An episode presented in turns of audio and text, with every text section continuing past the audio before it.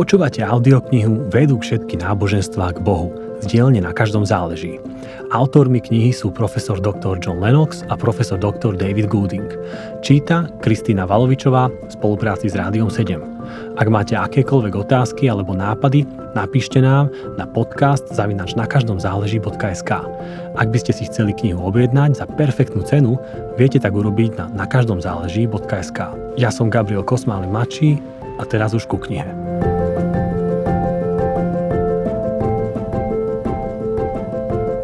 Hľadanie zmyslu a hodnôt napísal profesor dr. John Lennox.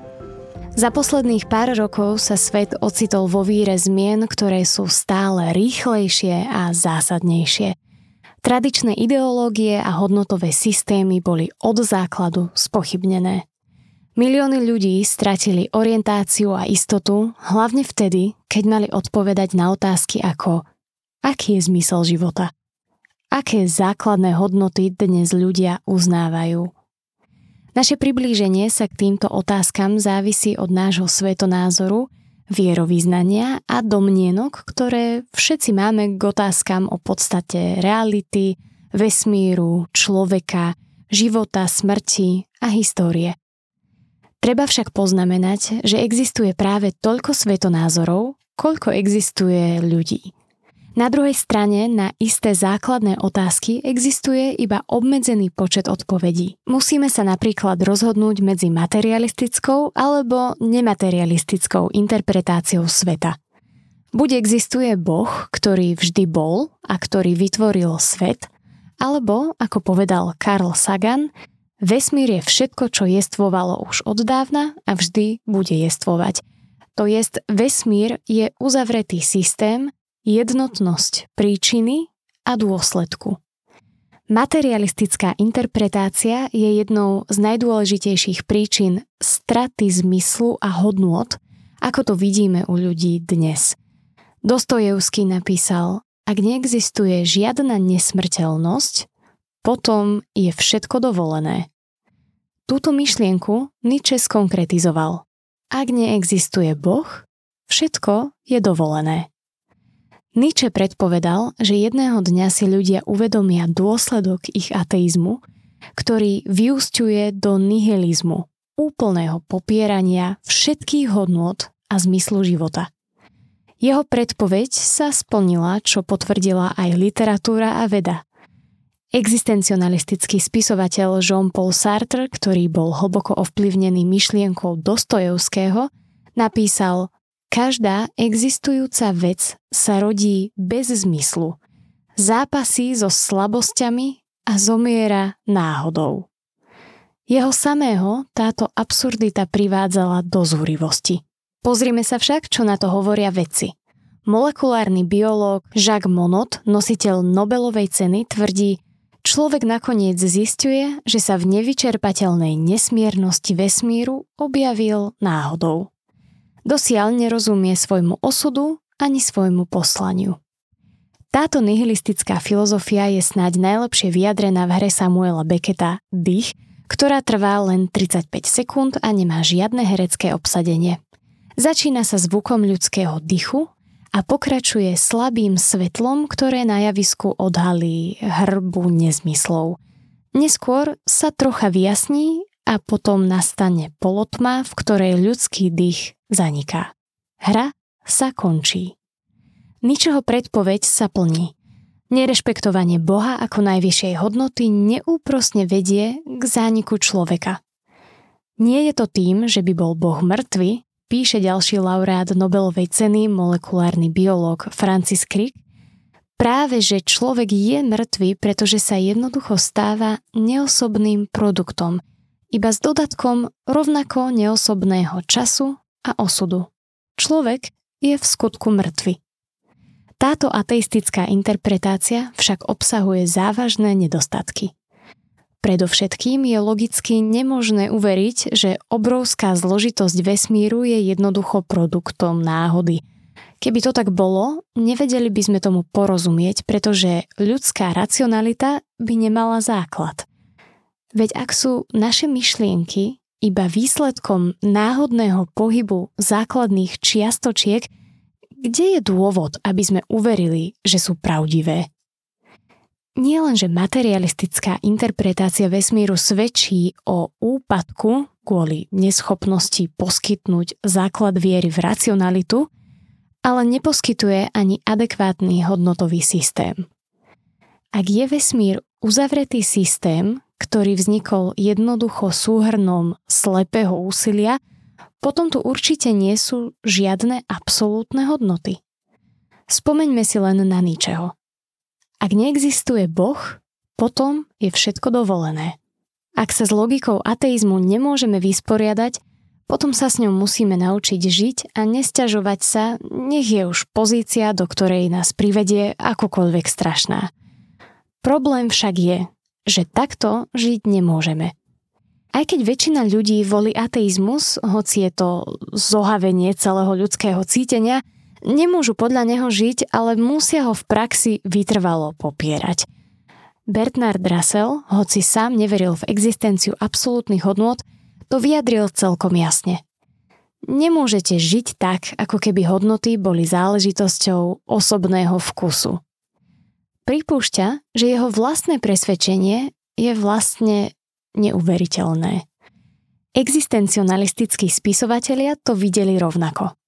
Podľa Kamusa musíme nájsť spôsob, ako prekročiť hranice nihilizmu. Ale ako, keď neexistujú žiadne absolútne hodnoty? Vyberte si, povedal Sartre. A čokoľvek si zvolíte, je správne. A Kamus poradil, akceptujte absurditu a žite navzájom v láske. Zďaleka nekritizujem, čo si Sartre vybral – k tomu mám ďaleko. Jednoducho tvrdím, že preto nemal žiaden základ. Čo by sme ináč museli povedať o Hitlerovi a Stalinovi? Zvolili si. A milióny zomreli. Povedať, že čokoľvek si vyberiete, bude správne, je výsmechom pamiatke tých miliónov a ich redukovanie na bezvýznamné tvory. Ak je toto minulosť, aká je budúcnosť? Veda nás priviedla k tomu, aby sme sa pozreli tvárou tvár mnohým rozhodnutiam. Napríklad už teraz sa uvažuje o používaní genetickej technológie v programe a podmienkach tých, čo sa ešte len majú narodiť. Zvolíme si spôsob, kde umožníme voľbu žiť iba tým normálnym? Kto bude definovať normálnosť? Budú budúce generácie len otrokmi niekoľkých špičkových vedcov, vo svojej knihe Odstránenie človeka profesor C.S. Lewis píše Schopnosť človeka učiniť sa tým, čo si praje, dáva schopnosť nejakému človeku učiniť ostatných byť tým, čo si neprajú. Ďalej dodáva, ak títo veci uspejú, to, čo vyprodukujú, vôbec nebudú ľudia, ale artefakty. Výsledným úspechom človeka bude jeho vlastné odstránenie. Teória správne je to, čo si vyberieš, je absurdne povrchná. Je to len jediná teória v dlhej histórii pokúšajúca sa odôvodniť morálnosť zvnútra uzatvoreného systému prostredníctvom svojvoľného výberu. Jacques Monod tento problém pripúšťa. Jedným z veľkých problémov filozofie je spojitosť medzi oblasťou vedomostí a oblasťou hodnôt – Vedomosti sú to, čo je a hodnoty sú to, čo by malo byť z toho, čo je. Všetky tradičné filozofie vrátane komunizmu sa snažili odvodiť malo by byť z je. To je však nemožné. Ak je pravda, že vo vesmíre neexistuje žiaden cieľ a ak je pravda, že človek je úplná náhoda, nemôžeme odvodiť žiadne malo by byť z je. Napriek tomu, že niektorí ľudia stáli tvárou v tvár skutočne hrozným možnostiam výberu s katastrofickými následkami pre ľudstvo, niektorí tvrdili, že problému sa môžeme vyhnúť, ak si vezmeme za našu hodnotu, náš cieľ, zachovať ľudské pokolenie. Nie ako morálne nariadenie, ale ako cieľ, predpísaný inštinktom. Táto myšlienka však má jeden háčik. Takto nik z ľudí inštinktívne nekoná. Lebo, ako Louis silne argumentoval, naše inštinkty bojujú proti sebe. Ak v lese začujeme volanie o pomoc, najskôr pocítime túžbu utiecť pod seba záchovy. Taktiež ale cítime túžbu pomôcť, stádový inštinkt. Okamžite vzniká ďalšia otázka. Ktorým z týchto dvoch inštinktov sa mám riadiť? Pocit a túžba pomôcť sú v takejto situácii odlišné od pocitu, že máme pomáhať, či sa nám chce alebo nie. To, čo nám hovorí, že máme poslúchať jeden put a druhý nie, nemôže byť žiaden z týchto dvoch pocitov. Slová to nie je správne, alebo to by si nemal, či už zaznejú medzi jednotlivcami alebo národmi, demonstrujú, že obe strany veria predstavám čoho si správneho alebo nesprávneho, čo presahuje obe z nich. Takto ateistický svetonázor zlyháva, pretože nám nedáva základ pre vieru v morálku. Na druhej strane biblický názor, podľa ktorého sú ľudské hodnoty odvodené z jedinečnej dôstojnosti človeka, stvoreného na Boží obraz, dáva reálny zmysel.